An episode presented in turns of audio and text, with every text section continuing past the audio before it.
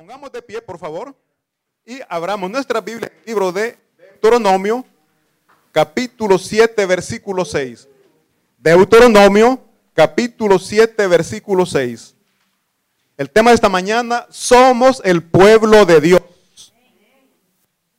Todos los que estamos acá, todos nuestros hermanos que están este día adorando, alabando a nuestro Señor, somos el pueblo de Dios.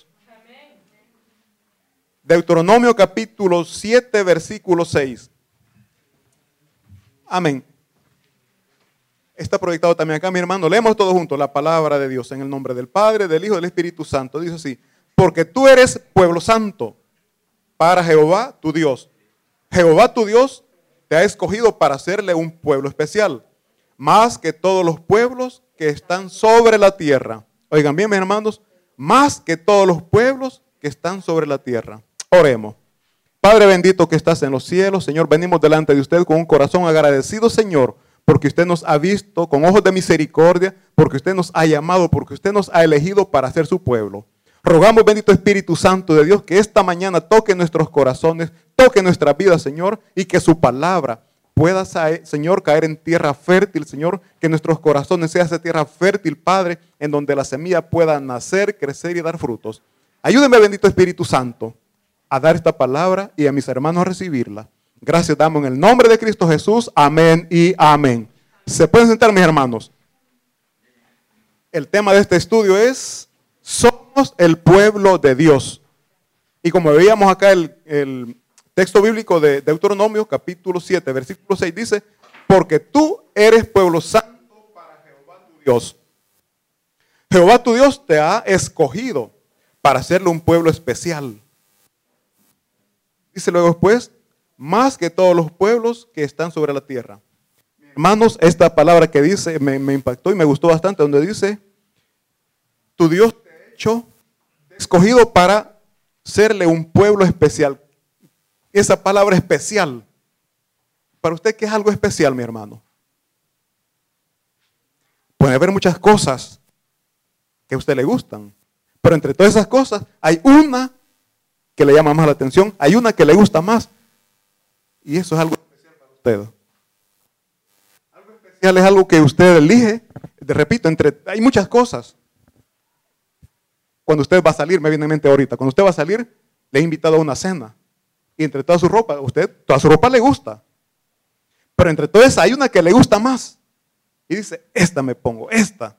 Eligió una entre tantas ropas mudadas, le voy a decir como lo que usted quiera. Usted elige una. Así Dios eligió a Israel entre muchas naciones. Es más, eligió a un hombre, Abraham, para formarse una nación. Todos conocemos la historia de él, que le hizo la promesa que le iba a ser grande su descendencia. Le puso ejemplos como la estrella de los cielos. Si la puedes contar, le dijo, vas a poder contar tu descendencia, pero si no la puedes contar, tampoco tu descendencia. Le decía también como la arena del mar. ¿Quién puede contar la arena que hay en el mar, mis hermanos? Imposible. Y le dijo: así va a ser tu descendencia. Y así ha sido. Entonces, acá cuando dice: porque tú eres pueblo santo para Jehová, Jehová tu Dios, se está refiriendo al pueblo de Israel. El pueblo elegido, mis hermanos, entre tantas naciones. ¿Por qué? Porque Dios se quería glorificar en esa nación. Y así lo ha hecho. Y lo está haciendo hasta hoy en la actualidad. Pero para que el poder de Dios se viera en esa nación, esa nación, ese pueblo ha tenido que sufrir bastante. Todos conocemos que estuvo en Egipto cuatrocientos cincuenta años de esclavo. Dios lo saca de la esclavitud y lo lleva a la tierra prometida. ¿Sí? En la tierra prometida, Dios lo hace prosperar, le hace un reino grande, un reino próspero, en donde le hablamos la vez pasada que el rey eh, Salomón, dice la palabra de Dios, que tuvo muchas riquezas. Tuvo muchas riquezas. Y eso es gracias a la promesa que Dios le hizo a Abraham. Abraham creyó. ¿Cuántos de nosotros creemos a las promesas de Dios? Dios no miente. Dice que no es hombre ni hijo de hombre, para que se arrepienta a todo lo que Él ha dicho. Pero nosotros muchas veces entramos en dudas cuando no vemos la mano de Dios en las dificultades que estamos pasando. ¿Por qué les decía en un principio? Porque nosotros estamos orando y queremos que al momento se vea el resultado de lo que nosotros estamos pidiendo. Al momento nosotros queremos que Dios se haga ver. Pero dijimos que Israel estuvo cuatrocientos cincuenta años de esclavo en Egipto. Quizás ellos decían, ¿y cuándo? Pues ya, ya no soportamos, no aguantamos. Después, Él los saca, le da libertad y pasan cuarenta años en el desierto. Oigan bien, Él le dio libertad. Ya no eran esclavos, ya no sufrían el maltrato que les estaban dando ahí, pero entraron a otro proceso, que era la formación de Dios sobre cada uno de ellos. El desierto, y siempre lo he dicho, el desierto representa, ¿qué, qué hay en el desierto? ¿Abundancia o hay escasez? Esto es escasez, agua, comida, no hay.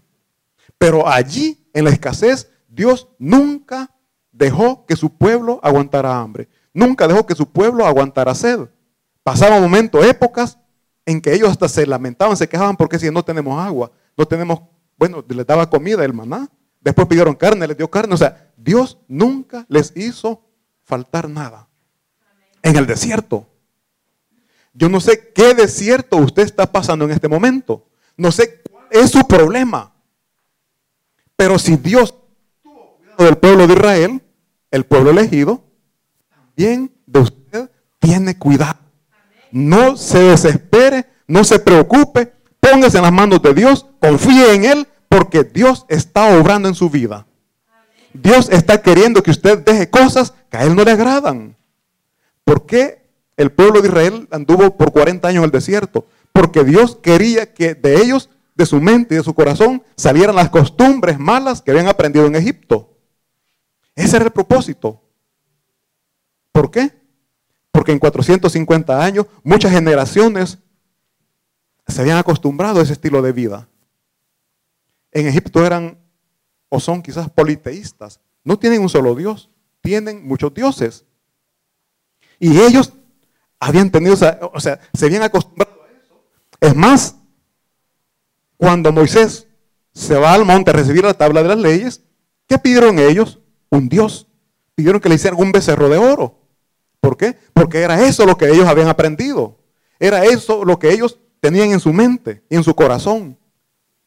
Entonces nosotros estamos pasando por momentos de dificultades porque Dios quiere limpiar de nuestras mentes y de nuestros corazones lo que a Él no le agrada. Todos sabemos, nos conocemos y sabemos qué es lo que a Dios no le agrada, que lo estamos haciendo todavía.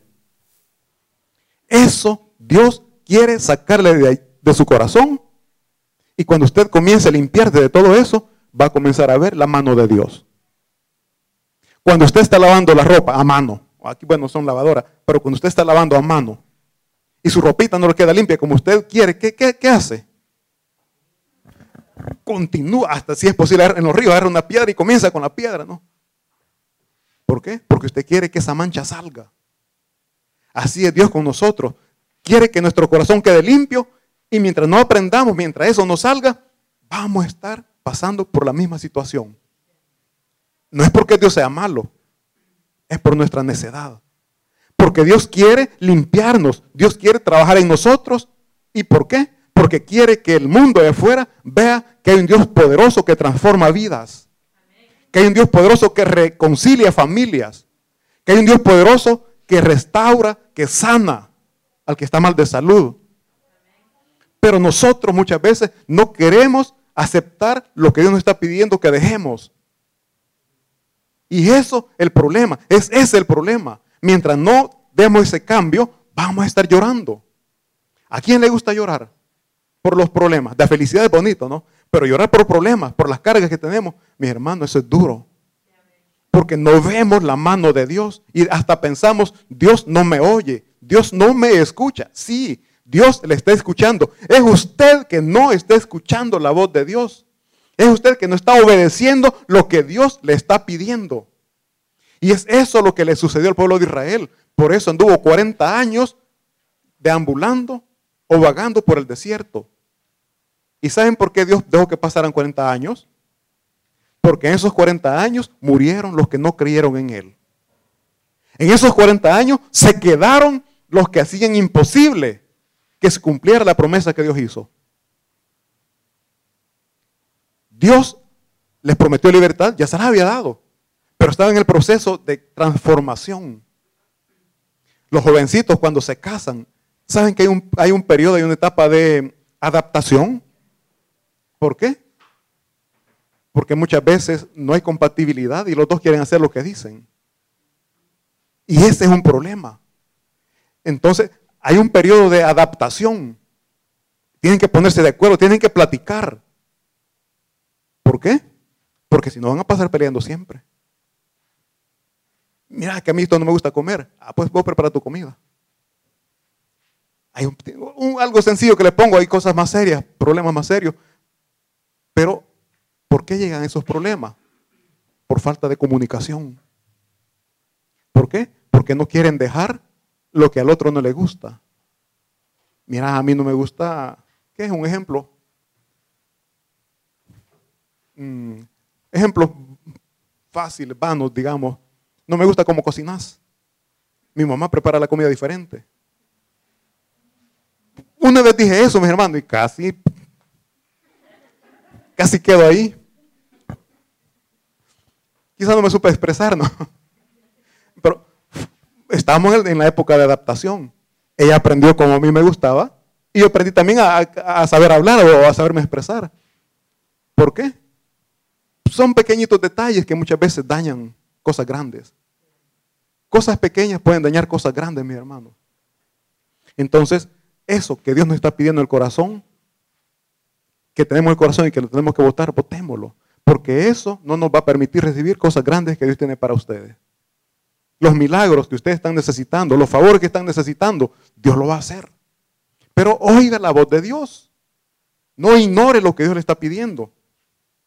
Dice la palabra de Dios que el pueblo de Israel, repito, pasó por el desierto, pasó muchas dificultades, pero Dios nunca lo abandonó.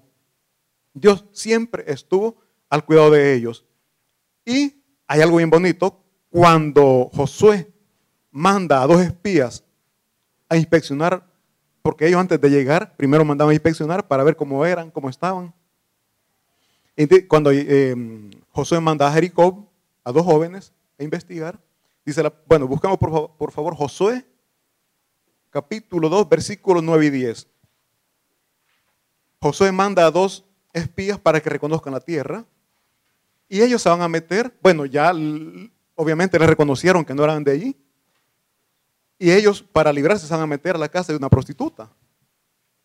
Lo tenemos, mis hermanos, Josué dos, nueve y diez. Dice el versículo nueve.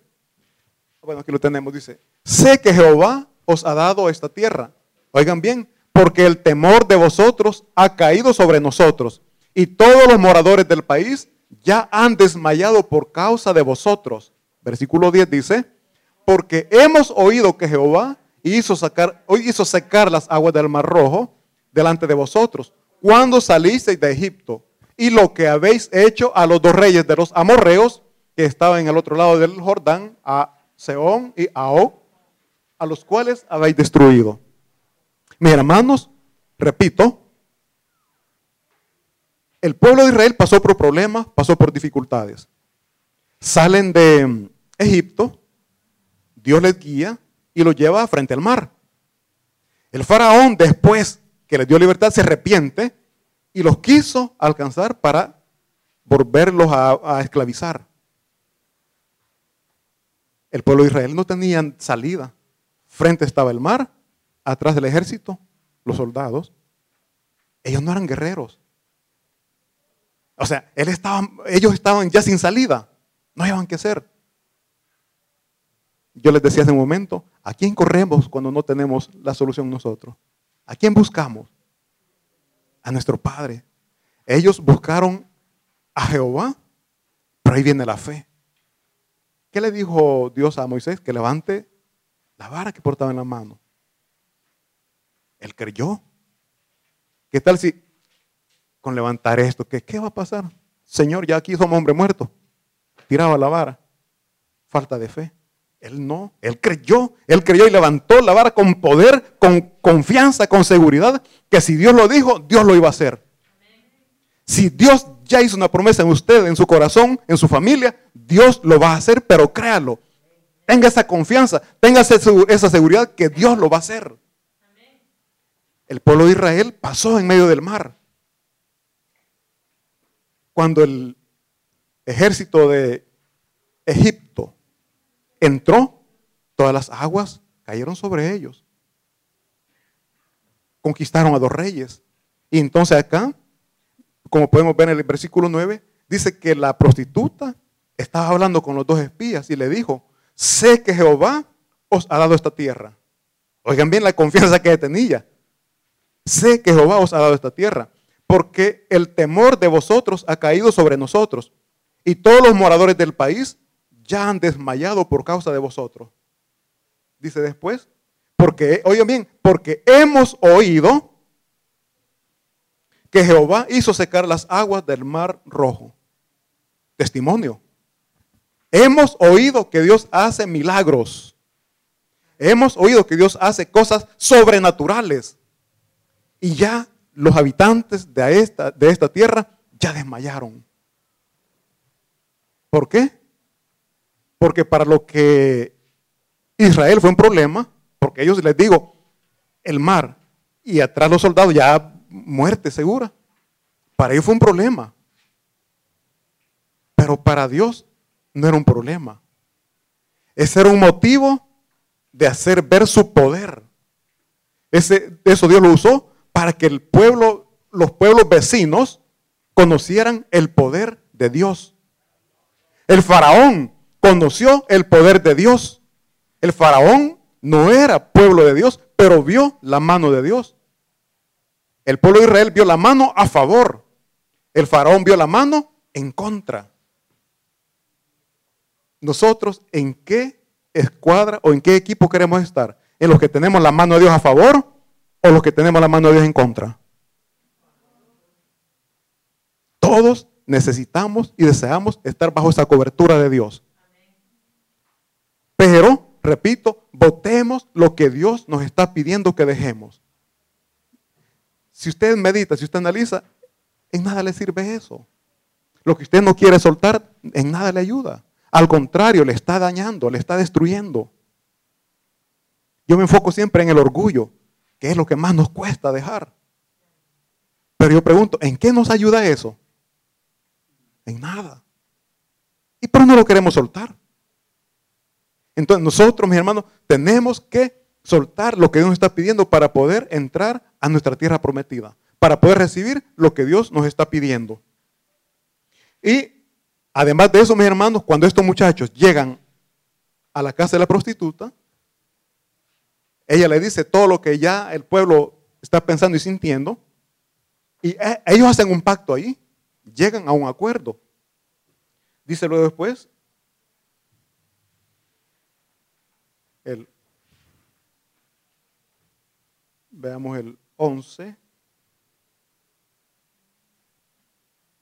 el versículo once, dice: oyendo esto, ha desmayado nuestro corazón, ni, ni ha quedado más aliento en hombres algunos por causa de vosotros, porque Jehová vuestro Dios es Dios arriba en los cielos y abajo en la tierra.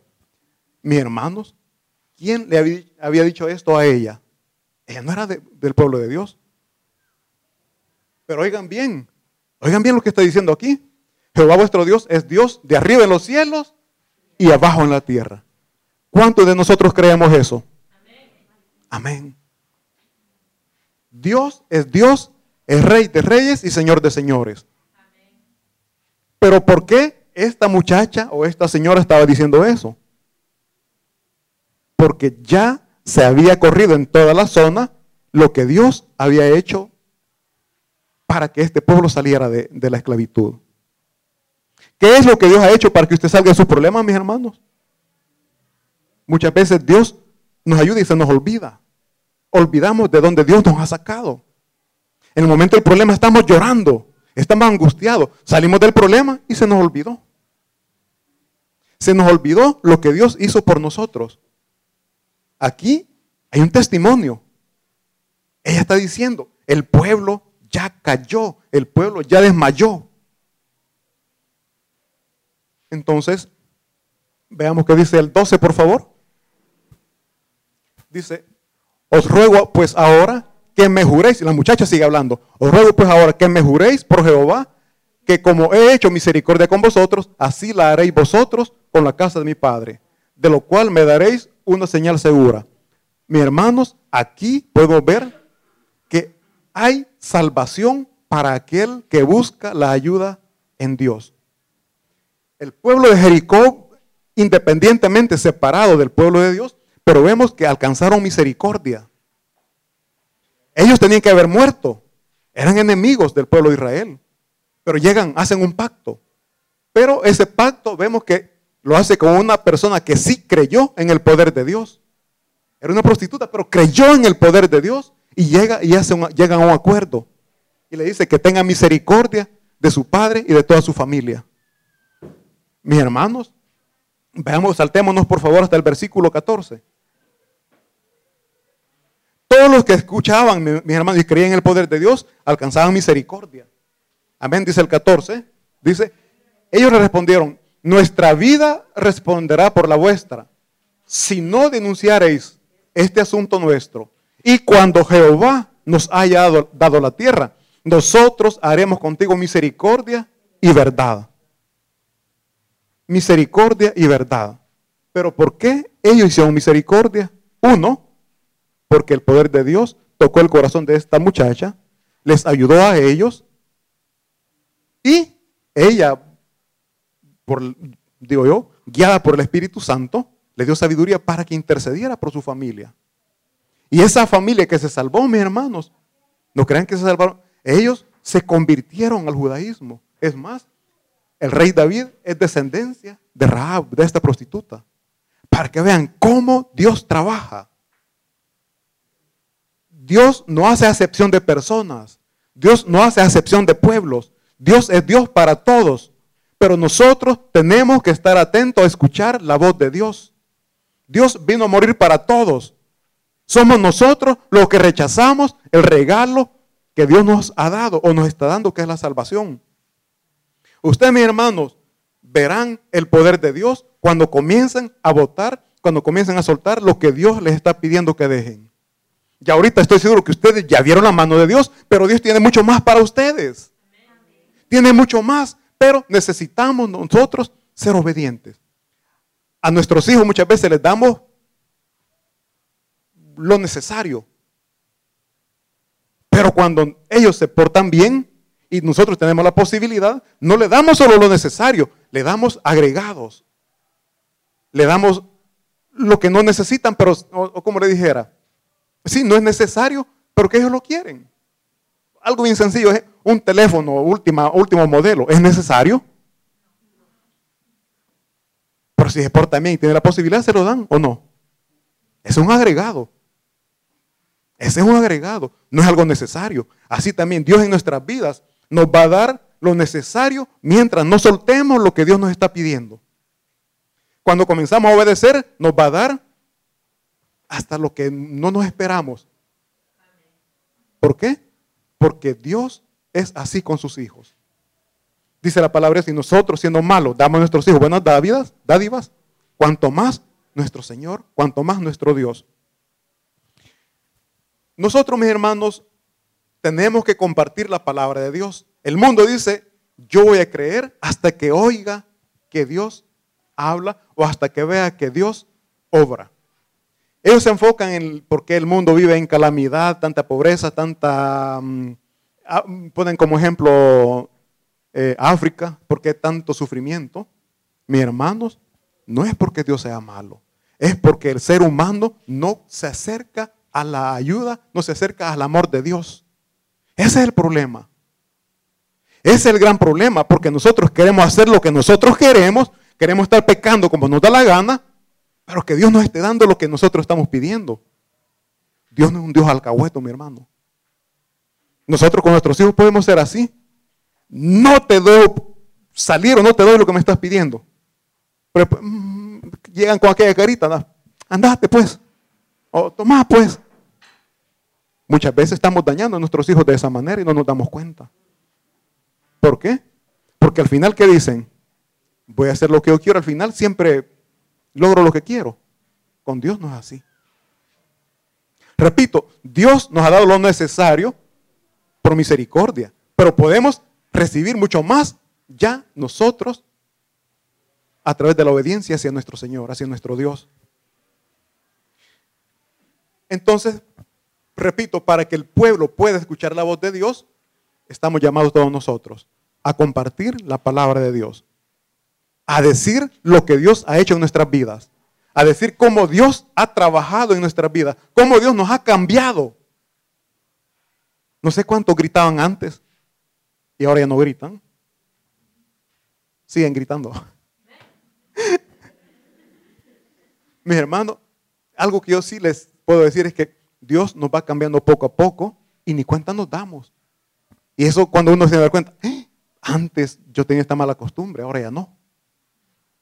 Cuando Dios trabaja en nosotros, no hay que esforzarnos. Dios nos ayuda a salir de ahí. Hay ciertas cosas que sí están bien clavadas en nosotros y ahí sí quiere un poquito de esfuerzo. Pero con la ayuda de Dios todo es posible. Con la ayuda de Dios todo es posible. Recordemos también, mis hermanos, que, repito, el mundo dice que van a creer hasta que ellos ven, hasta que ellos vean, hasta que ellos oigan. Ellos pueden estar viendo, pueden estar oyendo y no van a creer si hay incredulidad en, incredulidad en ellos. Y si nos damos el ejemplo, cuando Jesucristo vino, Dios mismo les estaba hablando, vieron a Dios mismo y muchos no creyeron. Entonces, igual en este tiempo, la palabra de Dios está llegando a sus vidas, están viendo el poder de Dios y no creen. Si cada día que vivimos es un milagro de Dios. Y ellos dicen, quiero ver el poder de Dios. Si ya lo están viendo, están viendo el poder de Dios, pero no creen. Cuando Jesucristo fue crucificado, crucificó a dos malhechores. Uno a la izquierda, el otro a la derecha. Uno que le dijo, si tú eres el Cristo, sálvate a ti mismo y sálvanos a nosotros. Estaba a la par de Dios mismo y no, no creyó. La incredulidad lo mandó a la condenación. Mas, sin embargo, el otro que dijo, Señor, acuérdate. Oye, bien, no le dijo, llévame. No le dijo, quiero estar contigo. Le dijo, acuérdate de mí cuando estés en tu reino. Solo le pidió, acuérdate de mí. Pero Dios nunca nos da lo que pedimos, nos da más, nos da cosas mejores de lo que estamos pidiendo. Cuando está dentro de la voluntad de Él. Y aquí estos dos señores representan dos grupos. La incredulidad y aquellos que tienen fe. Hay muchos que están en el grupo de los incrédulos. Si no, si todo es mentira. Eso no es así como lo dicen. Pero está el otro que dice, sí, Señor, yo creo en tu poder, creo en tu gracia y te doy gracias porque me has elegido, te doy gracias porque me has llamado, gracias porque me has buscado para ser parte de tu pueblo. ¿En qué grupo usted está, mi hermano? Obviamente, si está aquí, espero en Dios, sea en el grupo de la sensibilidad. Los corazones sensibles que aceptan, reciben la palabra de Dios. Porque también pueden haber algunos, con respeto, que están aquí, pero no están creyendo lo que Dios está diciendo en este momento. ¿Por qué? Porque hay incredulidad, porque hay dureza de corazón. Y eso les va a llevar a perder el regalo que Dios tiene preparado para usted, que se llama salvación, se llama vida eterna. Dios está con el regalo así, extendido. Pero si usted no extiende su mano y lo agarra, no lo, nunca lo va a recibir. Aunque el regalo esté allí, nunca lo va a recibir. ¿Por qué? Porque Dios solamente está pidiendo confianza, seguridad en Él. No hay nada No hay nada que nos lleve a una preciosa vida futura, como es la salvación, la vida eterna. Solamente Cristo Jesús. Él dijo, yo soy el camino, yo soy la verdad, yo soy la vida. No hay otra manera, solo Cristo Jesús.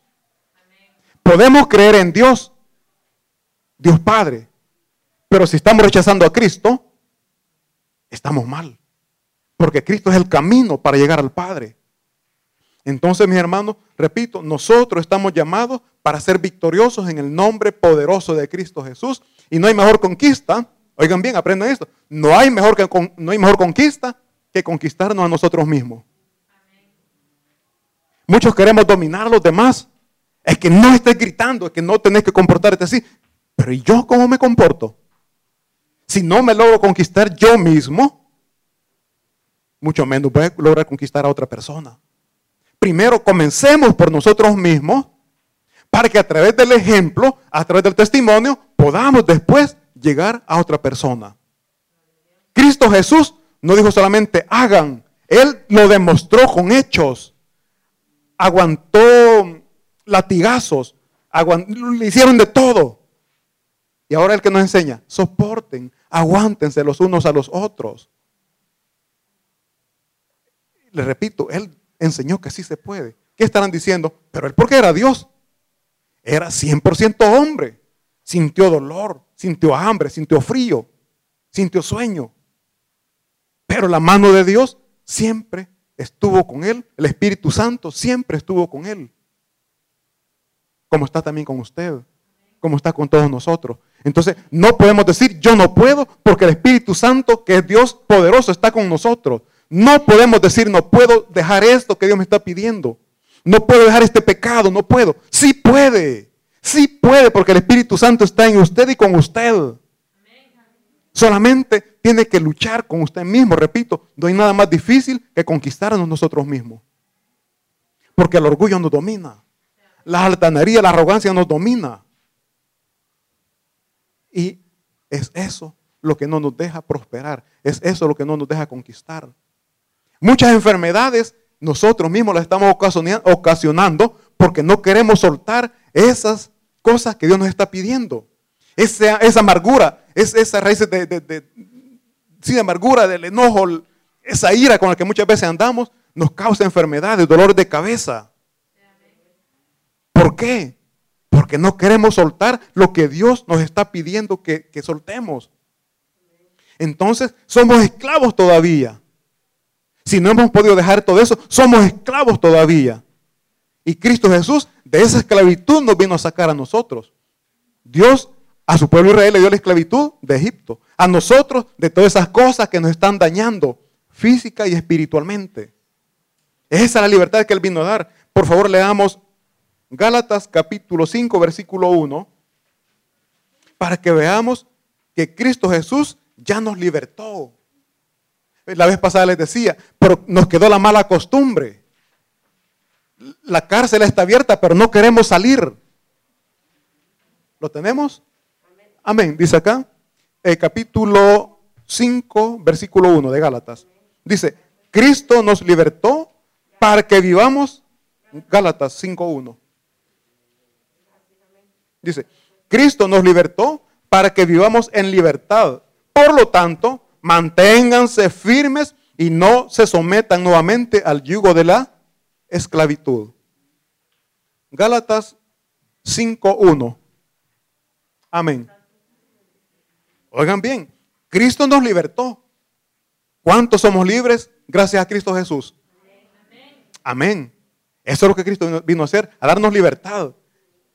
Dice luego, pues, ¿para qué? ¿Para qué nos, dio, nos hizo libre? Para que vivamos en libertad. O sea, Cristo nos hizo libre para que vivamos en libertad. ¿Cuántos de ustedes, mis hermanos, o algo, una locura voy a hablar, alguien que esté preso, salga de su boletín y se vuelva a ir a meter a la cárcel? Yo creo que nadie lo haría. Pero nosotros, perdóneme, somos así, que Dios nos da libertad, dejamos un vicio, una mala costumbre, estamos un ratito ahí bien, ah, ya llevo, ¿qué? Dos meses, tres meses, ya llevo, pero después buscamos otra vez.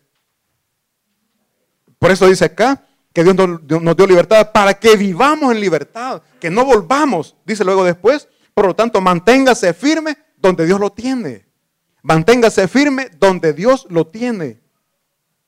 ¿No se siente bien donde está ahorita, mi hermano? ¿No se siente bien como, como Dios lo tiene? ¿Y por qué vamos a volver atrás? ¿por qué vamos a volver atrás? Dios nos tiene bien. Entonces dice acá que nos mantengamos firmes y que nos sometamos nuevamente, y que no nos sometamos nuevamente al yugo de la esclavitud. Yo no sé, mi hermano, de qué esclavitud Dios la ha hecho libre. No vuelva, no vuelva allí. ¿Por qué? Porque es sufrimiento. Es sufrimiento. Si yo le dijera de donde Dios me ha sacado y no quiero volver allí, porque es sufrimiento. He llorado. Soy hombre y no me avergüenzo, pero he llorado. ¿Por qué? Porque en ese momento yo quería salir de ahí y decía, Señor, yo no puedo, ayúdame. Señor, te necesito, ayúdame. Después Dios me dio libertad y tontamente hubo un tiempo que decía, mmm, dan ganas.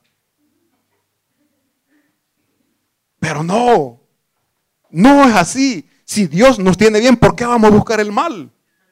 No, volvamos atrás, dice acá, mantengámonos firmes y no nos pongamos nuevamente el yugo de la esclavitud. Israel, mis hermanos, decimos que sufría cuando era esclavo, sufría maltratos, pero cuando estaba en el desierto, ¿qué decían? Era mejor allá donde estábamos. ¿Será cierto eso, mi hermano? Se ponían a pensar, allá habían puerros, habían cebollas, se acordaban de todo lo que comían allá.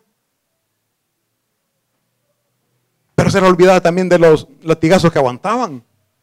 Así nosotros muchas veces recordamos cuando reíamos, cuando estábamos comiendo y la morenita a la par, dijeron. Pero se nos olvidó el siguiente día cuando hasta la mano temblaba. No, que no se nos olvide eso. Mejor recordemos de esos momentos duros cuando decíamos, Señor, quiero salir de aquí. Y Dios ya nos sacó. No volvamos a ese espacio, no volvamos a esa esclavitud. ¿Por qué? Porque Dios nos ha hecho libres. Y Dios nos ha dado libertad para que demos testimonio, para que demos señales del poder que Él tiene de transformar vidas, de cambiar familias. Amén. Es eso lo que Dios quiere. ¿Y nos permite pasar por ahí? Sí. Dios lo permite. ¿Por qué? Porque a través de eso, Dios va a hacer ver que hay un pueblo, que hay un Dios que tiene un pueblo que está recibiendo la ayuda de Dios. Amén. Repito, aquí la prostituta les decía, ya hemos escuchado cómo Dios abrió el mar para que ustedes pasaran. Hemos escuchado cómo conquistaron ya a los reyes, eh, que, que oh, y no sé qué dice allí. Mis hermanos, ya el mundo está viendo de donde Dios le ha sacado. Dios está viendo lo que Dios ha hecho, el mundo está viendo lo que Dios ha hecho en ustedes. No botemos el testimonio que Dios está haciendo en cada uno de nosotros, porque cuando volvemos atrás, perdóneme, ¿a quién hacemos quedar mal? Ve. Y no dicen, ve, y Noel ya volvió. No, ve. Y era cristiano y ya está otra vez en el mismo lugar. Hago quedar mal el nombre de Dios. Y eso es lo que Dios más detesta. Eso es lo que Dios más odia. Que por nosotros, que decimos sus hijos, estamos dando un mal testimonio de Él. Dice la palabra de Dios que nosotros somos embajadores de Cristo. Un embajador, mis hermanos, siempre va a buscar la manera de dar un buen testimonio del pueblo que está representando, de la nación que está representando. Ahora nosotros somos representantes de Dios, somos embajadores de Cristo. La pregunta es, ¿cómo es nuestra actitud delante del mundo a quien, eh, en donde estamos representando a Cristo? ¿Cómo es nuestra actitud? No, hombre, para ser como ese hermano Noel, mejor no voy a la iglesia. Mal embajador de Cristo Jesús. Dice la palabra de Dios que sirvo de piedra de tropiezo para aquellos que están ya a punto de venir. ¿Por qué? Por mi mal testimonio. Y es eso lo que Dios detesta. ¿Por qué? Porque por mi culpa están haciendo a un lado el sacrificio que Cristo Jesús hizo en la cruz del Calvario. Entonces, mis hermanos, decimos que Dios nos ha dado libertad para que demos testimonio de que Él es un Dios todopoderoso.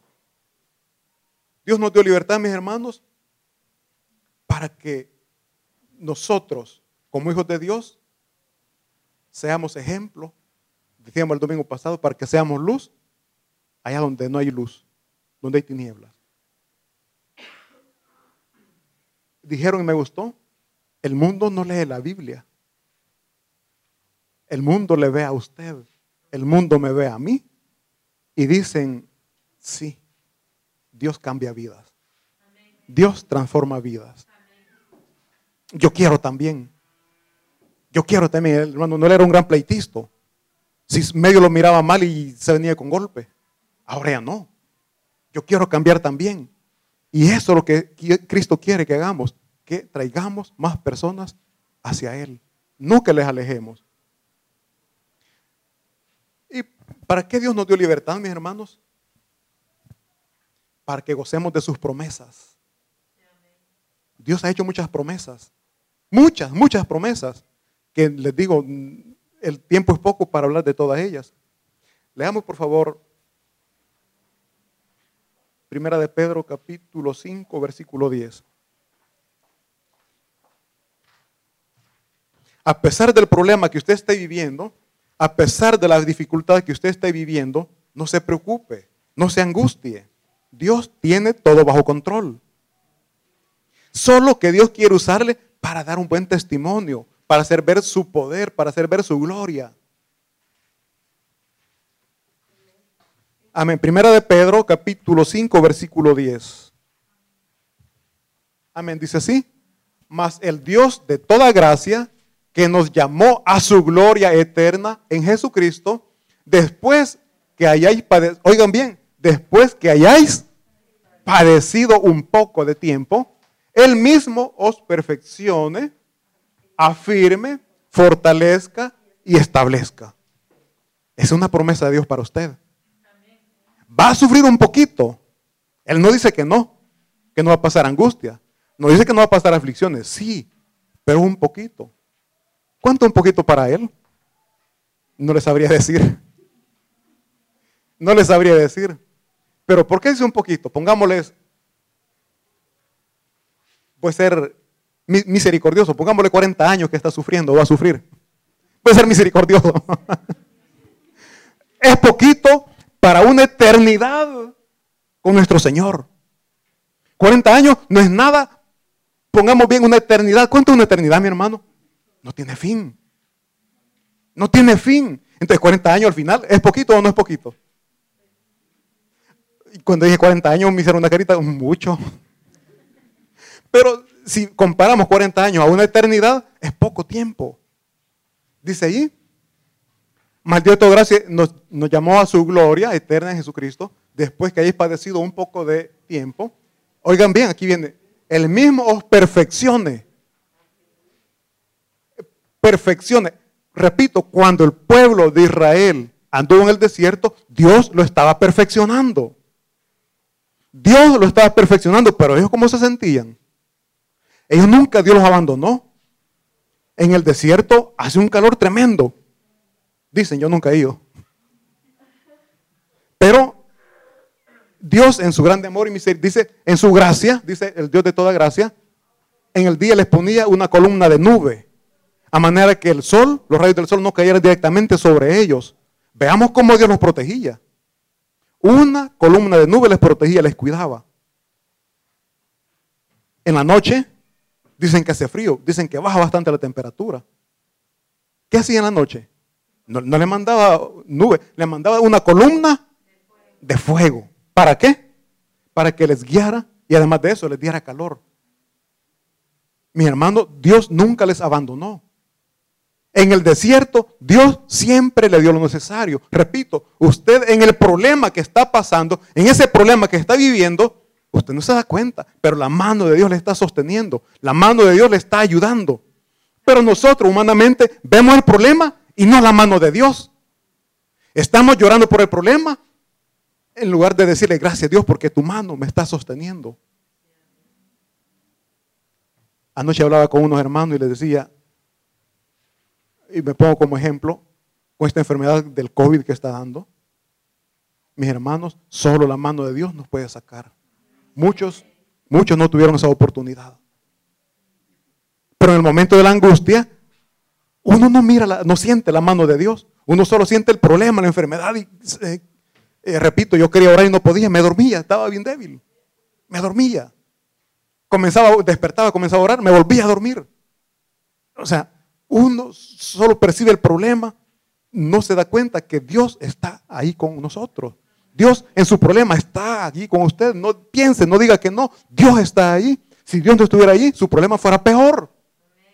Su problema fuera más grande. Entonces decimos que Dios nos hace pasar por esos momentos de problemas, de dificultad, porque Él nos quiere perfeccionar. Mejor demos gracias a Dios. Dice la palabra de Dios que demos gracias por todo, por lo bueno y por lo malo. Demos gracias a Dios por todo. ¿Por qué? Porque Dios está trabajando ahí. Luego pues dice que Él nos quiere afirmar. ¿Afirmar en qué? En el Evangelio. ¿Afirmar en qué? En su camino. ¿Y quién es el camino? Cristo Jesús. Afirmémonos. No nos movamos. No sé, mis hermanos, cuántos de aquí estamos hoy. Y ya no vamos a regresar. Pregunto, ¿seremos firmes o seremos inestables? Una persona firme es aquella que se mantiene en un mismo lugar. Es una, una, una firmeza. Una firmeza es aquel que se mantiene firme en lo que dice. No, no y no. Aunque le lloren los hijos. Pero mami, no, no y no. Anoche tuve una conversación muy bonita y me decían, los hijos muchas veces tienen que tocar fondo para valorar, para reconocer el error que han cometido. Como padres a nadie le gusta eso. Pero cuando hacemos lo contrario, les estamos dañando. Cuando un esposo, y me gustó, cuando un esposo es bolo, llega, se tira al suelo, ahí se queda dormido. La esposa con qué fuerza lo jala a la cama. Cuando despierta, ¿qué dice? Ah, todo bien. No, me dijeron, y me gustó, me gustó. Déjenlo allí, que vean dónde quedó y, y cómo está. Que recapacite lo, lo que está haciendo mal. En ese momento va a entender, estoy dañando a mi familia. Ya no va a pensar solo, solo en él, porque uno que dice, al final soy yo y qué. Cuando uno en esa vida lo que piensa, soy yo y qué. Se nos olvida que tenemos un entorno. Tenemos seres que nos aman y que dañamos con nuestras actitudes. Mis hermanos, seamos firmes en donde Dios nos tiene. Yo aquí lo miro bien bonito a ustedes. No sé ustedes cómo se sienten. Manténganse firmes. Porque Dios aquí les ha puesto. Dios les quiere tener así y mejor aún. Mejor aún. Pero tenemos que ser firmes. Después dice, fortalezca. ¿Qué es fortalecer, mis hermanos? En ese momento que usted dice, no puedo, ya no puedo más, voy a volver atrás. No, Dios le fortalece, manténgase firme. Manténgase firme porque Dios le da la fuerza, Dios le da el poder para mantenerse firme. Dios nos da la fortaleza y además de eso, Él nos establece. ¿Qué es establecer, mis hermanos? Dios le pone allí y usted tiene que estar allí. Dios le ha establecido como su pueblo, pueblo de Dios, pueblo elegido. Manténgase dentro del pueblo de Dios. Repito, hay un grupo de incredulidad, hay otro grupo que es sensible a la palabra de Dios. Dios, si está aquí, porque Dios tiene en ese grupo de personas sensibles que escuchan y meditan la palabra de Dios. No se dejen llevar o, o creer todo lo que aquí estoy diciendo. No, hay una palabra de Dios. Usted en su mano tiene una Biblia. Léala. Medítela. ¿Por qué? Porque el Espíritu Santo de Dios es para todos. Y el Espíritu Santo de Dios que nos ayuda a discernir lo que aquí está escrito. Eso sí, si usted no, no obedece, aunque usted esté escuchando, porque leer es escuchar la palabra de Dios, pero si usted no obedece, le garantizo que nunca va a salir de donde está. ¿Por qué? Porque Dios le quiere sacar, pero usted no quiere salir. Dios le quiere sacar, pero usted no quiere salir. Dios es grande en amor y misericordia, y por misericordia vino a dar su vida por todos nosotros. Vino a dar salvación. Repito, el regalo está extendido. La pregunta es, ¿lo va a recibir, mi hermano? Dice el libro de Juan, ya para ir terminando, Juan capítulo once. Vamos a leer versículo veinticinco a veintiséis.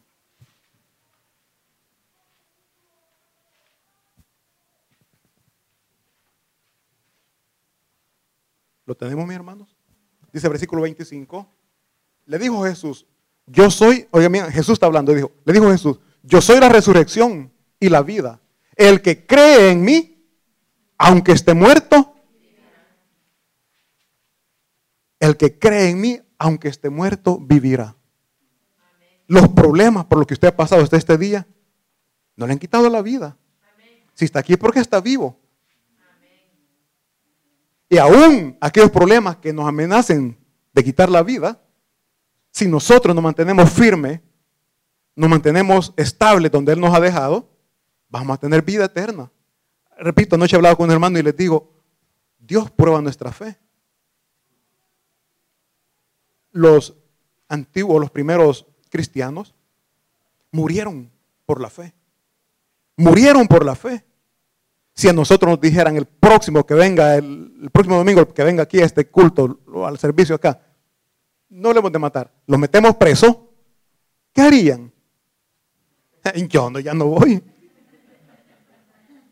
Yo no, ni loco, mejor voy a otra iglesia, pero ya no. ¿Por qué les digo esto, mi hermano? Porque nuestra fe va a ser probada.